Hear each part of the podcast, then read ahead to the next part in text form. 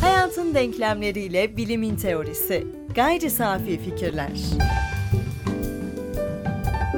Gayri Safi Fikirlerin 66. bölümünden merhaba. Herkese merhaba. Ben Tansel Erdem Yılmaz. Ben Ömer Faikanlı. Bugün e, alışılan mekanımızın dışında aslında sizin için alışılan mekan e, podcastler, Apple iTunes, e, Spotify ya da bizi her nereden dinliyorsanız fakat artık e, bizim alışılan mekanımız Ankara Dil ve Tarih Coğrafya Fakültesi yani e, bizim stüdyomuz orada konumlanmış.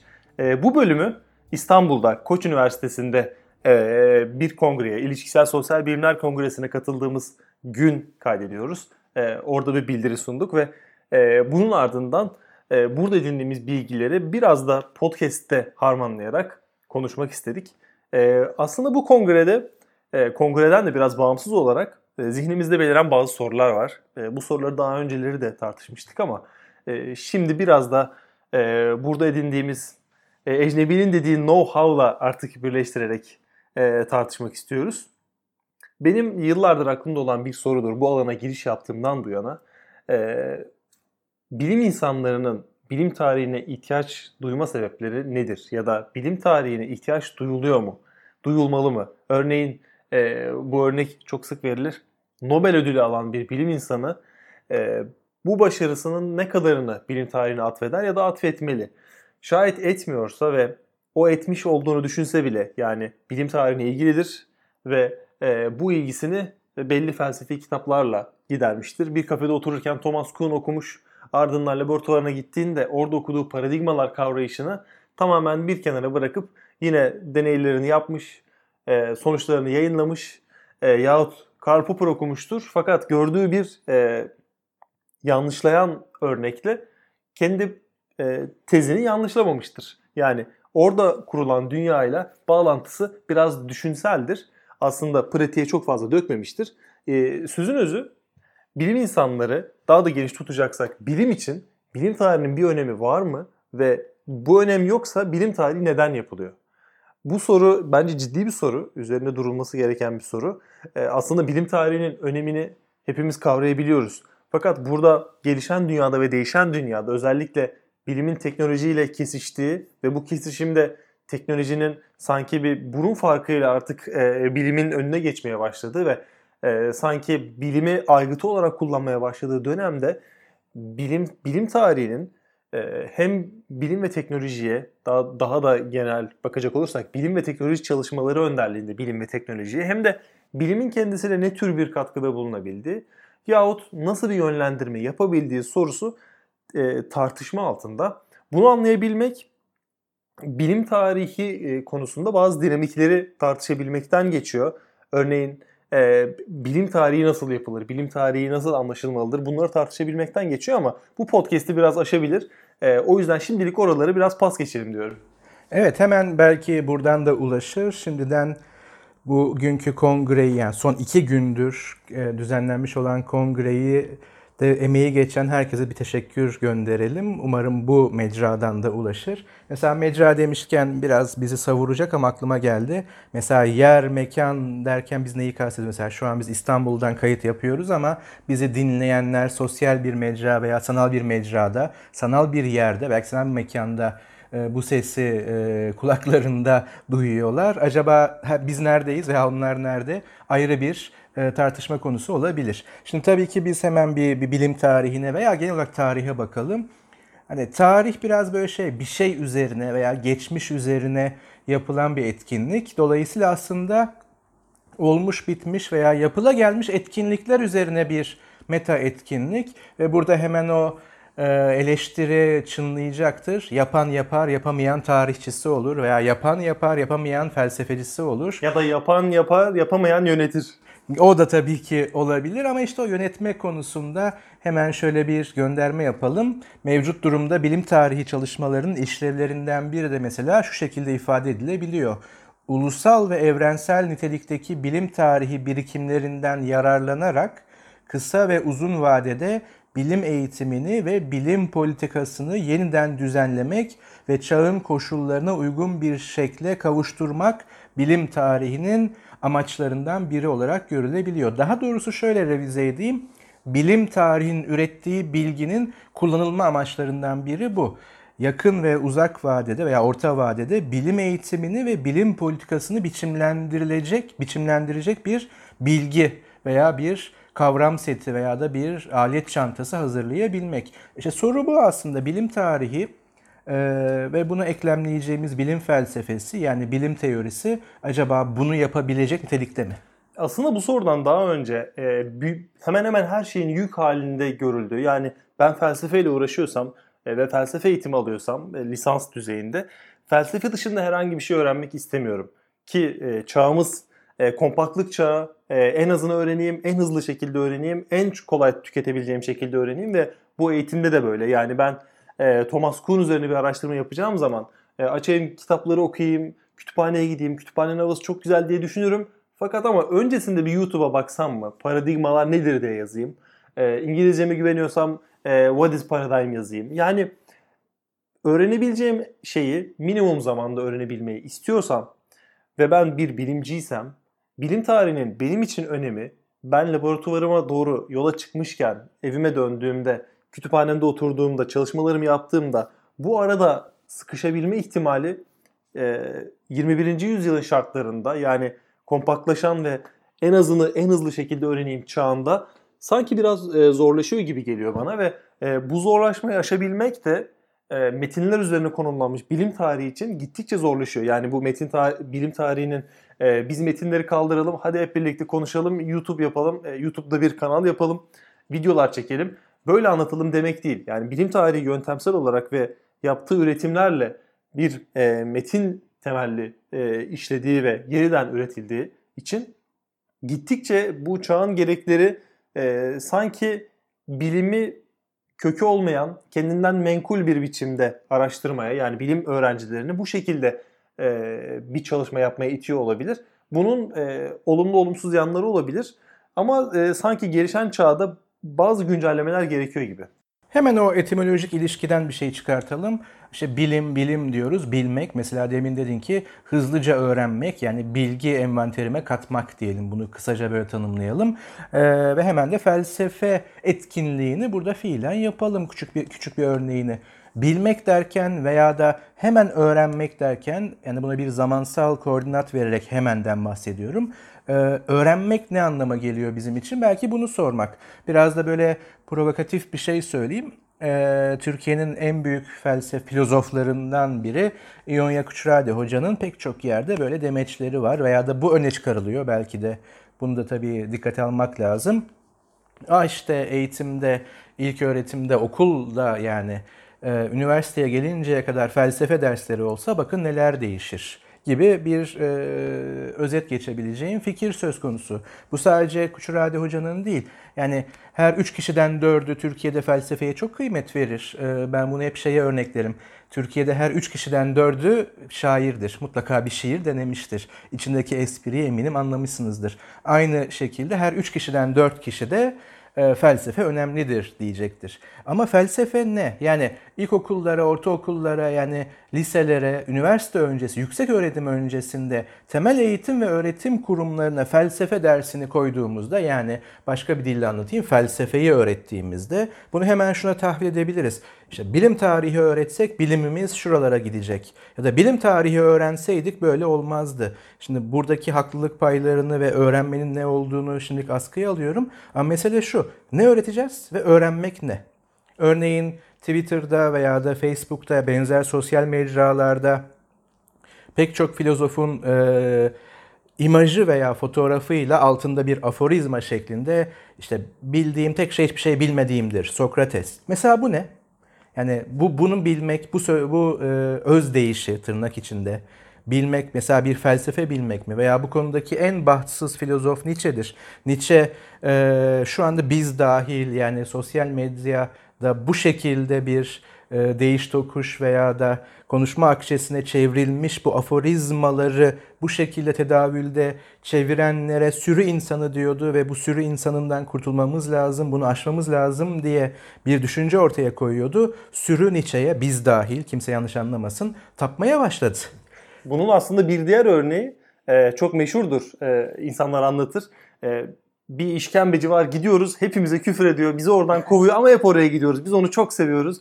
Ee, o Sıddık amca var ya gidelim hadi biraz, bize biraz kızsın bize biraz bağırsın çağırsın diye yani e, onun dışladığı yani o insanın felsefi olarak da dışladığı bir anda ona tapmaya başlıyor. Sanki bir e, Stockholm sendromu yaşanıyor ama bu Stockholm sendromun yani o Stockholm sendromu özünde e, böyle birkaç okumayla değil uzun bir sürede yaşanan ve psikolojik etkileri olan bir şey. İnsanlar bu etkiyi gördüğü anda tıpkı o Sıddık Usta'da yaşadığı gibi Nietzsche'ye de ufak bir hayranlık beslemiş olabilir. Evet ama tabii Sıddık Usta ile Nietzsche'yi de çok yan yana koymayalım ama güzel espri olur elbette. Her Sıddık Usta'da bir Nietzsche vardır ya da her veya Nietzsche'de mutlaka bir Sıddık Usta. Ya da Sıddık Usta'yı Nietzsche saymayalım.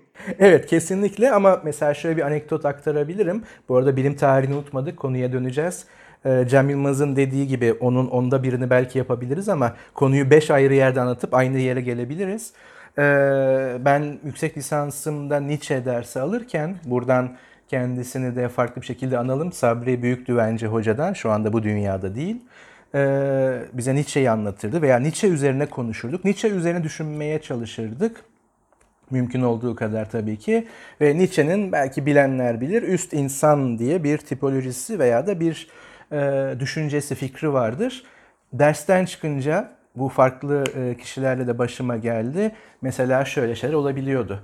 Benim teyzem de işte bütün geleneklere rağmen, aile baskısına rağmen bir yerde isyan etmiş, şunları şunları yapmış. İşte yani şu ima ediliyor, üst insan e, davranışları. Yani o kadar basit değil yani.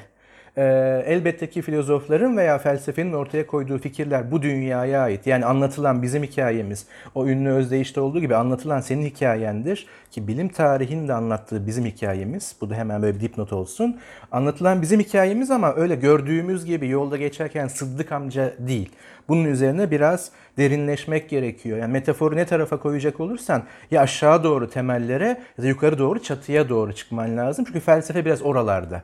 Yani ya en temel meseleleri yani temeldeki o temellendirici fikir, unsur, gerçekliği konu ediniyor ya da dediğim gibi metaforu yukarıya koyuyorsan çatı yani meta düzeyde, en üst düzeyde ki ve bu dünyaya ilişkili problemleri ele alıyor. Ama şimdi tekrar konuya dönecek olursak bilim tarihi veya bir şeyin tarihi ne yapıyor?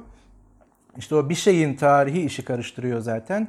Demin senin de e, değindiğin gibi işte metinler üzerine, metinlerle uğraşmak bu biraz önce söylediğimiz o naif veya da belki ukalaca espriyi gündeme getiriyor. Yani metni yazan yazar bir de üzerine bir şey yapmaya ne gerek var? Yapabiliyorsan kendin metin yaz. Yani bugünü etkile, bugün üret. Bu işin geçmişi geçmişte kalmış. Geçmişe mazi derler. Bu yine amiyana tabir. Oysa geçmişi bilenler en geniş anlamıyla. Tabii bilmek nedir, nasıl bilinir, yöntemi nedir? Yine bizim heybemizde duran sorular olsun ama geçmişi bilenler bugünü kontrol eder, bugünü kavrayabilir.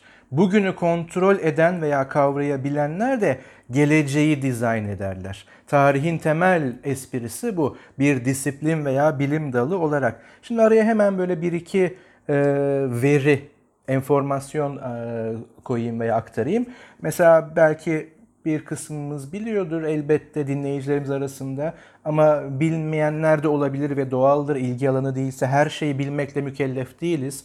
Günümüz biraz da böyle bir bilme emperyalizmi yani her şeyi bilme hırsı, her şeyi bileceksin. Özellikle belirli statülerdeysen yine başıma gelen hepimizin geliyordur ama kendi alanlarımızda e, üniversitede akademisyen olarak başıma gelen bir şey. Kendi alanımda felsefede bazen kapım çalınır. Çok da naif bir şekilde hiçbirine kızdığımdan veya da üstten baktığımdan değil ama mesela şunu söylerler. E, hocam bir Husserl konusunda bir şey kafama takıldı bana bir anlatır mısınız? Şimdi bir bu öyle 5 dakikada kapı çalınıp anlatılabilecek bir şey değil. Dönemlerce bunun dersleri veriliyor, metinleri var. Artı senin bir şeylere açık olman, temeli atmış olman, orada bir problem belirlemiş olman, onun kavram setiyle düşünebiliyor olman. Yani bir sürü ön koşulun üzerine belki benim orada söyleyeceğim birkaç cümle yönlendirici olabilir. Bunlar yoksa o 5 dakikada hiçbir şekilde şunu bana bir anlatın diyeceğimiz hap bilgiler yok. Biraz önce söylediğin o hızlı öğrenmenin çıktılarından biri bu. Hap bilgi. Hatta hap enformasyon, hap e, veya işte aforizmatik cümleler. Yani sana hayatın sırrını vermek üzereyim hazır mısın? 42 demek gibi bir şey. Peki soru ne? Yani 42'nin sorusu ne? Bunu bilenler bilir. Bunun gibi bir şey oluyor ama ikincisi şu Husserl benim. Ben bir felsefeciyim, bir felsefe doçentiyim ve elbette ki Husserl'i senden yani o sen şu anda anonim bir sen daha iyi biliyorumdur. Ama felsefeciler arasında bunun hani e, sıkıştırılmış bilgisini verebilecek kadar hakimiyetim yok. Açıp biraz bakmam lazım. Özel bir ilgim veya özel bir projenin veya araştırmamın bir parçası olarak oraya dönmem gerekirse o da benle ilgili. Hani her an kapım çalınabilir ve bana bir şey soracaklar diye tüm felsefe tarihinden tarihine karşı bir sorumluluğum yok bilgi bakımından ve kimseye böyle bir vaadim de yok. Ama felsefe doçentisin bana hemen bunun cevabını vereceksin. Ne ukalasın gibi bir şeye gidebiliyor. Bu her yerde yaşanabilir. O zaman mesela bilim tarihi dediğimizde bilim tarihinin uzmanlıkları olabilir mi ki? Olur tabii ki. Yani ee, bilimi nereden başlatacaksın? Bu tartışmalı bir sorudur. Ama geleneksel bir kabulle hani ilk e, teorik girişimler ve bunu temellendiren empirik bizim metinler üzerinden veya da göstergeler üzerinden yani kanıtla, empirik kanıtla ulaşabildiğimiz zamanın en gerisine gidelim ulaşabildiğimiz kadar. Yani diyelim ki ateşin ilk kontrol edilmesi veya tarım devrimi veya işte zaten tarih yazıyla başlar. Yani ama biz çeşitli yapıları da gösterge olarak alabiliyoruz. Yani misal e, ciddi kontrollü bir şekilde bir inşaat etkinliğinin izine rastlarsak arkeolojik olarak oradaki buna gerektiren bilgiye sahip olduklarını tabii ki varsayabiliriz. Güçlü bir varsayımdır ve kuvvetle muhtemel hakikattir. E mesela bilimi buradan başlatabiliriz. Yani geometri bilecek, biraz matematik bilecek. E bunlar da biraz bilimdir tabii ki. Hani biraz da kinayeyle söylüyorum. Şimdi buradan başlattığımızı varsayalım. Yani milattan önce 3000 4000'ler yani 10 bine kadar götürelim tarım devrimlerine kadar. Tarihte bir biner yıllık e, hata payı varsa affola uzmanlığım değil. E, buradan başlattık. 10 bin yıl oradan en kaba haliyle 2000 yılda buradan hatta 2019 yıl 12.019 yılın her tür bilimsel etkinliğinden, bilimsel e, sorusundan, gelişmesinden, tüm geçmişinden sorumlu elbette ki değilim. Ama temel soru şu. Bir girişim, bir araştırma programı olarak metinler üzerine ve metinler arası olmaktan uzak biçimde bilim tarihinin temel problemi nedir? Araştırma yöntemi nedir? Ve bununla açığa çıkardığı çıktı yani bilgi, bilgi kümesi mevcut durumuyla ulusal ve evrensel nitelikteki bilim tarihi birikimden yararlanarak kısa ve uzun vadede bilim eğitimini yani bilimin pratisyenlerini ve teorisyenlerini yetiştirme işini ve bilim politikasını yeniden düzenleyecek bir bilgi birikimi yaratıyor mu? Yani buna yeteneği ve buna potansiyeli ve buna edimselliği var mı? Temel soru bu. Ama bu sorunun kurumsal bir karşılığı var. O da şu, demin demiştim bilmemek ayıp değil. Beşinci yerden yine konuyu bağlıyorum. Aydın sayılı. Aydın sayılı dünyada şu anda 5 liralık banknotun arka tarafındaki fotoğraf. Hemen oradan bakabilirsiniz. Hani Google'dan önce belki cebinizde 5 lira varsa daha hızlı bir tanışıklık olur Aydın hocayla. Eğer duymadıysanız ve farkında değilseniz ki ayıp değil dediğim gibi. Ama bilmek iyi. Hani bir zararı olmaz en azından. Aydın sayılı dünyada bakın ilk Türk veya ilk Türkiye'li veya Türkiye'den giden ilk bu e, yurt dışına yüksek eğitim için gönderilen öğrenci ilki falan değil. Dünyada ilk bilim tarihi doktorasına sahip insan. Yani George Sartre'ın bu, bu alanın disipliner yani akademide bir alan kaplayan bir araştırma programı olarak kurucusu ve tabii ki kurucu kendisine doktora veremeyeceği için ilk jenerasyon doktora öğrencisi ve ilk mezunu da yani doktora bildiğiniz gibi bir bilim dalındaki, bir alandaki, bir araştırma programındaki problemleri teşhis edip yani aynı bir tıp doktoru gibi hastalığı teşhis edip bunu çözebilen, tedavi edebilen veya çözüm yolunda ilerletebilen anlamındadır. Mesela bir lisans mezunu alanın kabasını bilir. Herhangi bir başka kişiden daha iyi bilecektir ama alana katkı yapmış kişi değildir. Yüksek lisans bunun uzmanlığıdır. Yani biraz daha derinleşmiştir. Doktora o alana katkı yapmaktır. Bunun bir üstü vardır. Ee, tam olarak akademik bir paye olmasa bile yani biraz farklı e, yerlere konumlandığı için doçentliktir.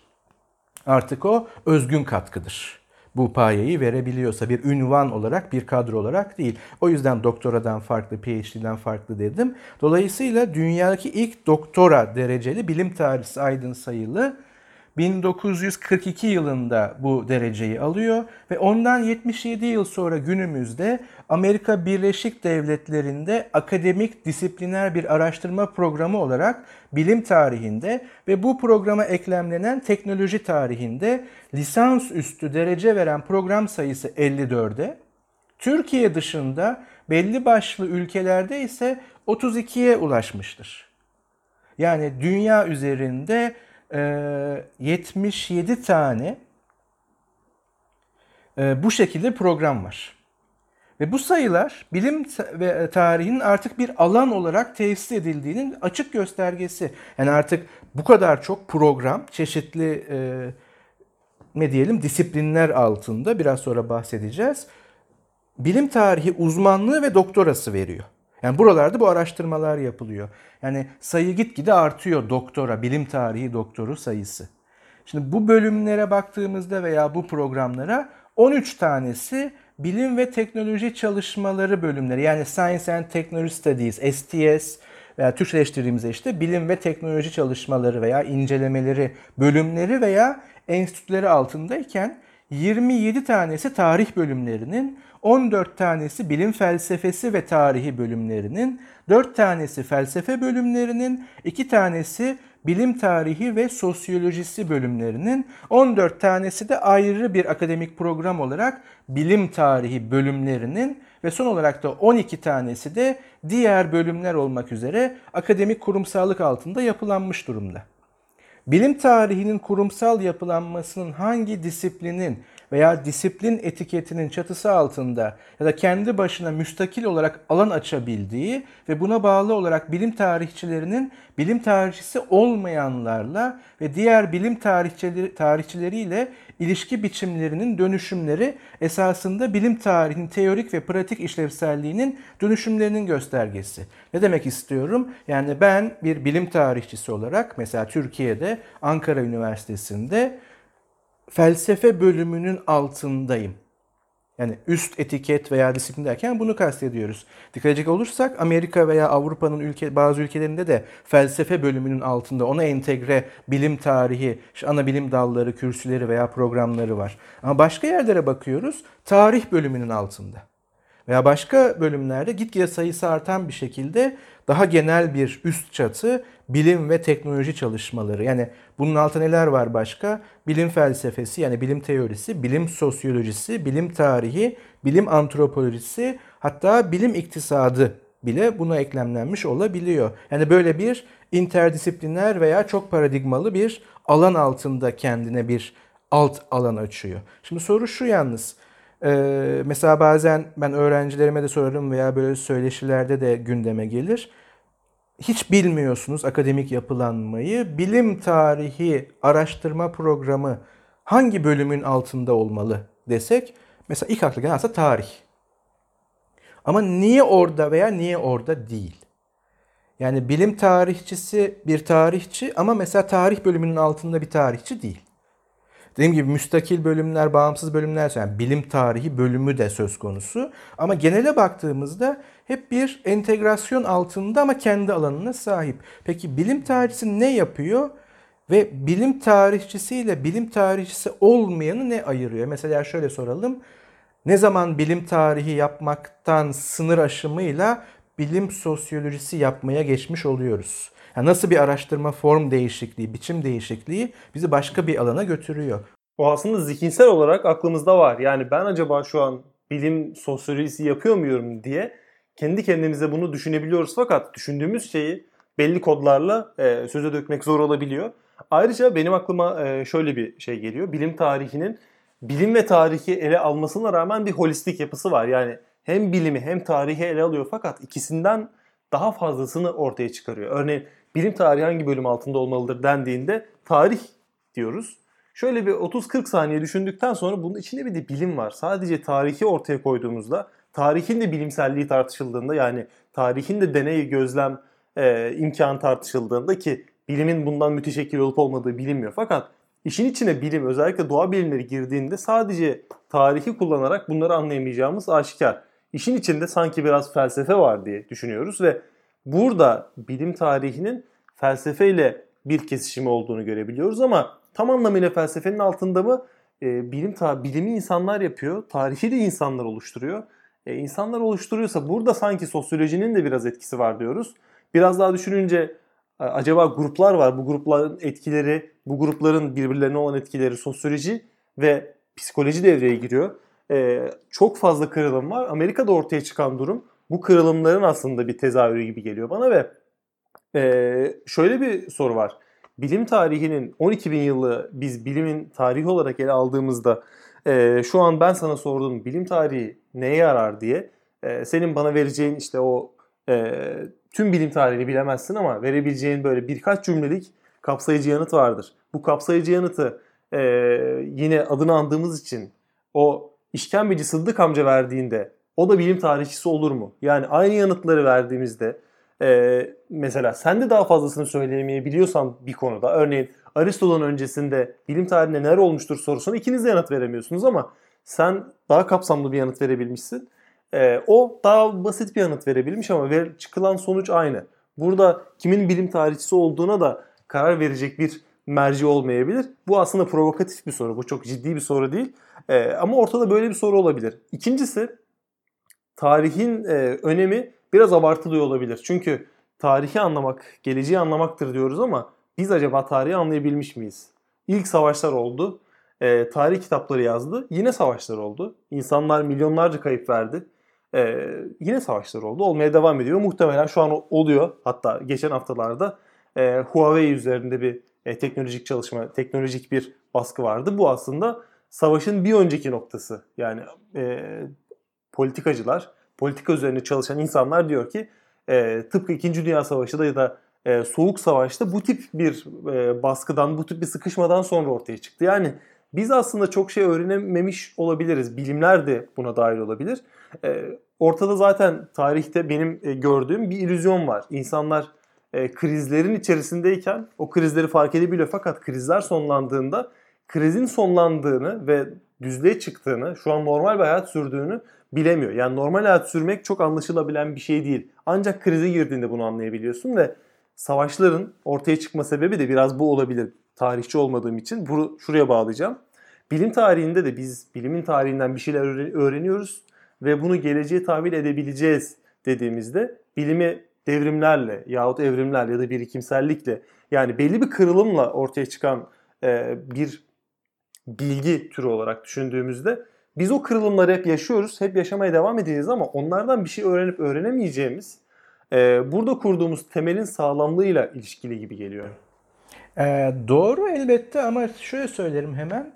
Yani kabaca tabii ki yani bu demin söylediğim öğrenci gibi 5 dakikada anlatacak bir şey değil ama Francis Bacon'ın yani 15-16. yüzyıldaki e, epistemolojinin Scientia'ya oradan da 18. yüzyılda science'a dönüşümünü ki bunun içinde Bacon kişi olarak değil ama bir temsil olarak ve tabii ki düşünceleriyle çok önemli bir filozof ama daha çok bir temsil olarak bakmak lazım. O dönüşümün böyle billurlaştığı, netleştiği bir moment veya da düşünce gibi görmek lazım. Onun bilgi güçtür e, yaklaşımını anlamadan işte o Huawei'ye nasıl birdenbire Amerika bir tokat atabiliyor ki atıp atamadığını göreceğiz.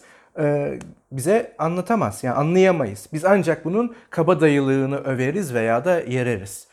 İşte bak Amerika'ya, işte bak Trump'a ki bu dikkat edin post-truth çağında çok işe yarıyor. Yani hakikatin yani gerçekliğe uygun düşüncenin, ifadenin, bilginin artık önemsizleştiği, bakın yalanın tedavüle çıktığı değil. Demin söylediğin gibi tarih adı altında çok yalan var.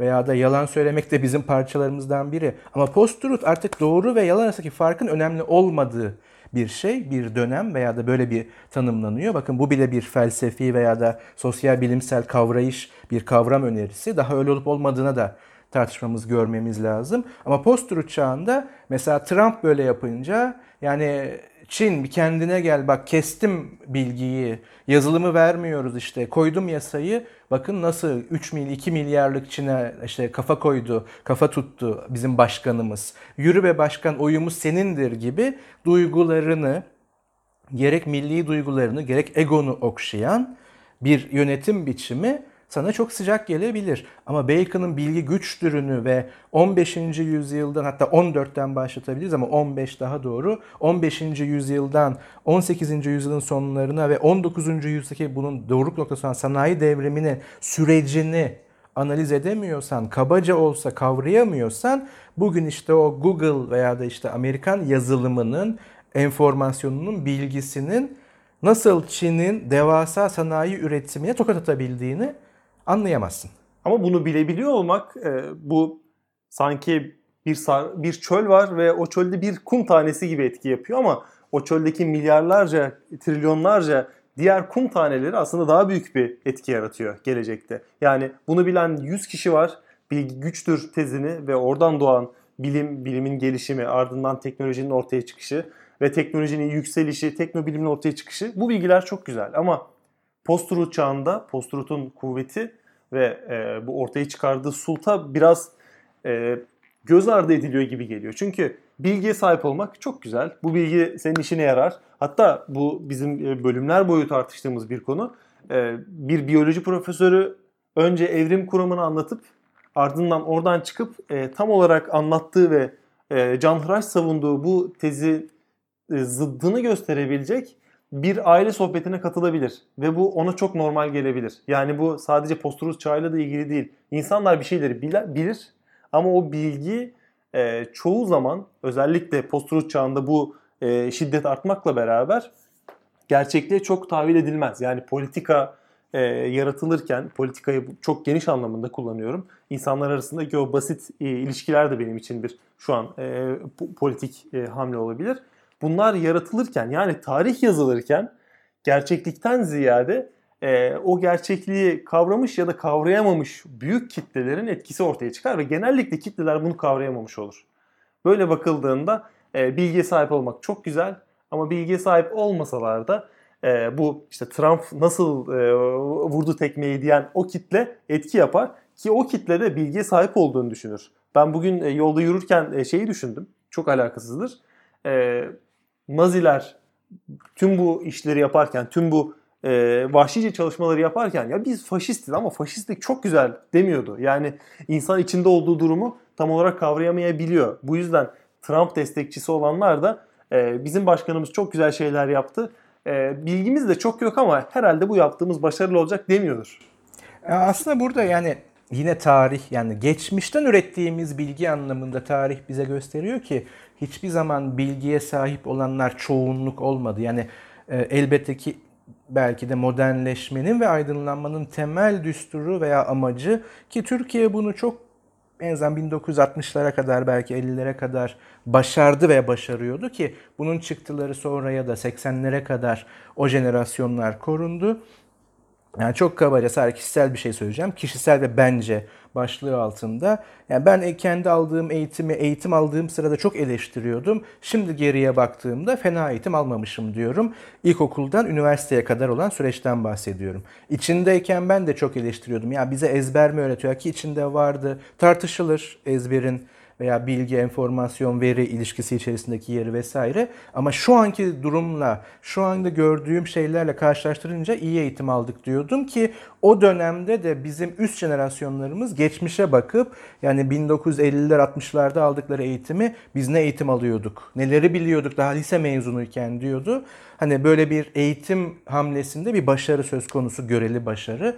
Ama şöyle bir şey var, hiçbir dünyadaki millet veya devlet böyle tüm vatandaşlarını böyle her, her birini entelektüel bilim insanı seviyesinde veya da alim seviyesinde eğitemez. Bu imkansızdır. Yani kitleler bu şekilde olamaz. Yani bilen, bilgiye sahip olan, sahip olma derken bir tür e, yani meta sahibi olmak gibi şeyden, mülkiyetten bahsetmiyorum. Bir mülkiyet ilişkisi değil. Yani bilebilmek, derinleşebilmek, bilgi üretebilmek. Onun ser taşıyıcısı olmak değil, onu üreten olmak konusunda her zaman bir azınlıktır Yani sayılara vurduğumuzda.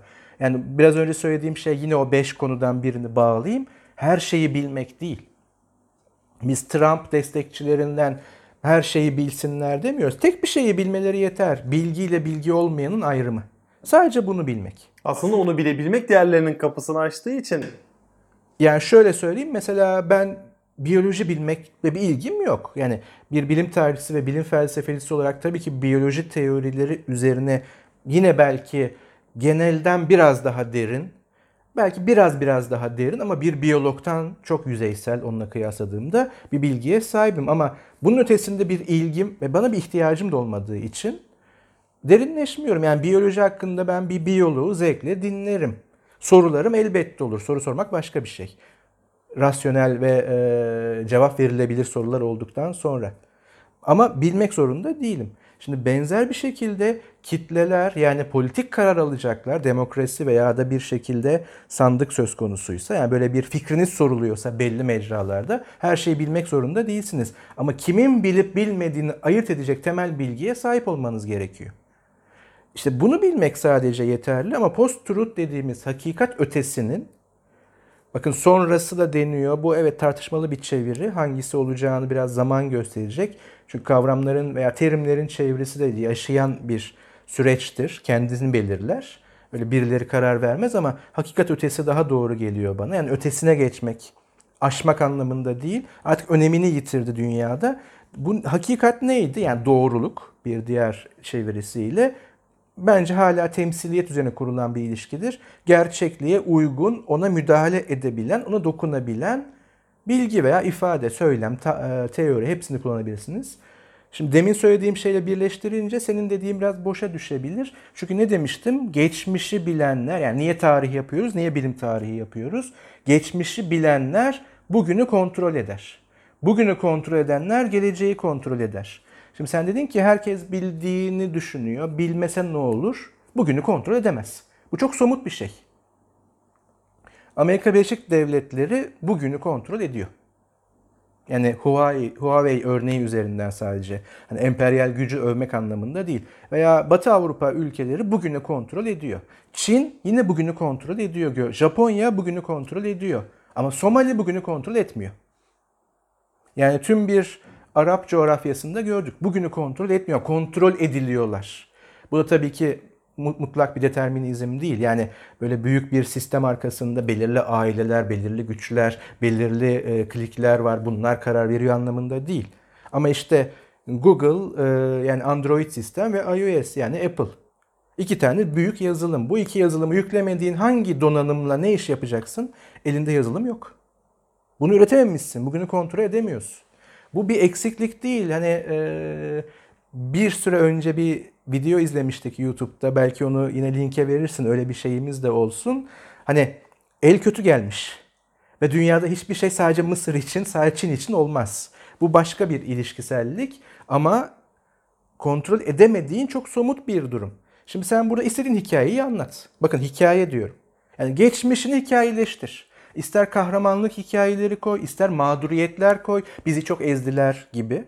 İşte bugünü kontrol edememek göstergesi çok somut bir şey. Yani bugünün gerçekliğiyle bir ilişkin. Bunun içinde sadece değil, yani tarihi çok iyi bilsek, Kuçuradi Hoca'nın affına sığınarak hatasına düşmek istemiyorum.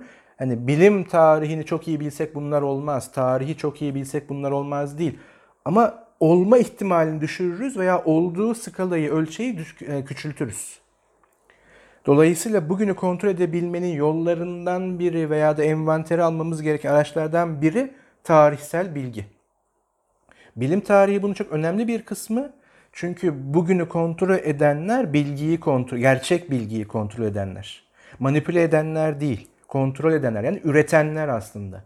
Yani kısaca şunu söyleyebiliriz. Sen bilgi üretmiyorsan bugünü kontrol etmiyorsun. Senin bilgiyi üretememe nedenlerin, koşulların da geçmişinde gizli. Demek ki orayı bilirsen bunu düzeltebilirsin. Demin söylediğim bir şeye de hemen bir karşı argüman sunayım. Ee, bugünü kontrol edememek dedim, geçmişin bilgisi dedim. Bu aslında çok aktif bir şey. Yani edimsel bir şey. Yani sadece metinler arası bir şey değil. Dolayısıyla bilim tarihini bilmesek veya tarihi bilmesek veya herhangi bir şekilde kurgulasak ne olur dediğimizde aslında işte arızalar, anomaliler ortaya çıkıyor. Demin senin dediğin gibi rutindeyken rutini açıklamaya gerek yok. Her şey çok iyiyken ya ben bir bu durumdan rahatsız oldum. Niye her şey çok iyi diye araştırmaya gerek yok. Belki insan doğasıyla, belki insan psikolojisiyle ilgili. Benim karşı argümanım şu olacak. Zaten işler yolunda gitmediği zaman veya göreli olarak işler yolunda gitmediği zaman sen ne oluyor, neden böyle oluyor diye sorarsın. Yani aslında bizim neden sorumuz hem sebep sorusu hem neden sorusu geçmişe ilişkin işler yolunda gitmediği için göreli olarak her şeyde değil, kısmi şeylerde belki. Yani bugün bir Avrupalı veya bir Amerikalı da soruyor neden şu konuda işler yolunda gitmiyor? Ve tüm dünya vatandaşları olarak dünyada işlerin pek yolunda gitmediği de ortada. Demin dediğim gibi savaşlar oldu ve hala oluyor. Demek ki biz hala bir şeyleri öğrenemedik. Bu bilgi açığını gerçek bilgiyle kapatırsak bir şeylerin daha iyiye gitme, gerçeklikte bir şeylerin değişme olasılığı artacaktır. Çünkü gerçek bilgi gerçekliğe müdahale edebilme yetisi de içeriyor. Bir yani biraz evet pragmatik olmakta fayda var diyelim. Ama dikkat edin o kadar çok şey söyledik ki bilgi ne? Gerçek bilgi ne? Bilginin geçmişi veya bilimin geçmişinden nasıl tarih üretilir? O tarih nasıl doğru olur? Bunun doğruluğunu nereden bileceğiz? Yani doğruluk nedir? Hakikat nedir? E bunlar felsefenin soruları ve cevap verilebilir sorular. Ama hemen cevap verilebilir sorular değil. Demin dediğin şeyde ben yine bir konum açayım, pozisyon alayım.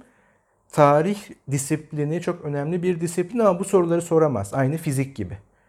Yani fizik oturup da neden fizik diye sormaz. Fizik yapar. Bunları sorabilecek alan, açıklık felsefede var hala. O yüzden bilim tarihi, bilim nedir sorusuna da aktif, bilinçli cevap verebilmesi, yola buradan başlayabilmesi için felsefeyle entegre olması lazım. Ama elbette bu süreçte sosyolojik unsurlar var. Sosyolojiyle komşu olması lazım. Bu işte psikolojik unsurlar var. Psikolojiyle komşu olmak lazım. Yani bir akraba ilişkisi, bir akraba bağı veya da en azından bir komşuluk bağı kurması lazım. Bu da ikinci bir soru. Disiplinler arasılık nasıl tesis edilir? Yani kabaca ya bir bilim tarihçi, bir bilim sosyoloğu, bir bilim felsefecisi fıkraya girer gibi oldu ama yan yana gelince o ne güzel bilgi üretir mi? Yoksa bilim felsefecisi biraz bilim tarihçisi, bilim tarihçisi biraz bilim felsefecisi, bilim sosyoloğu biraz bilim tarihçisi gibi kimin eli kimin cebinde olduğu belli olmayan bir ilişki mi gerekiyor? Bu ilişkiye sahip, bu ilişkiselliğe sahip entelektüeli, akademisyeni, araştırmacı nasıl eğiteceğiz? Biz bugün bir felsefeciyi bile tırnak içinde 4 yılda yetiştiriyoruz yüksek öğretimde. Bir de bütün bu bilgi birikimini nasıl vereceğiz? Kaç yılda vereceğiz? Alın size eğitim felsefesi sorusu. Sohbetlerimizi çok seviyorum. Ben bilerek cereyanlar yaratıyorum. Böyle kapılar çarpıyor bir anda ama e, sen o kapıların büyük bir kısmını kapattın. E, ama burada halen tartışılacak çok fazla şey var. Bir sonraki bölümde e, bu tartışmaları hararetle sürdüreceğiz. E, bizi Twitter'da gayri safi fikirler adıyla takip edebilirsiniz. YouTube'da da takip edebilirsiniz. Görsel çalışmalarımız gelecek.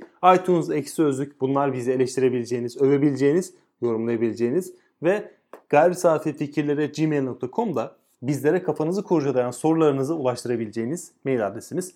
Görüşmek üzere deyip kapatmadan önce hemen şöyle bir şey de eklemek istiyorum.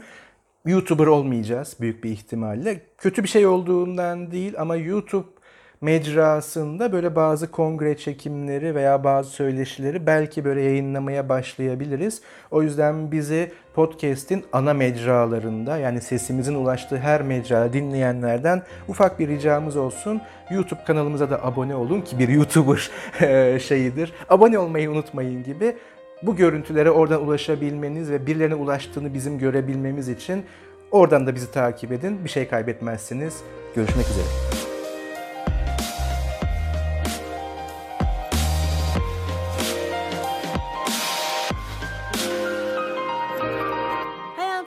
Hayatın denklemleriyle bilimin teorisi. Gayri safi fikirler.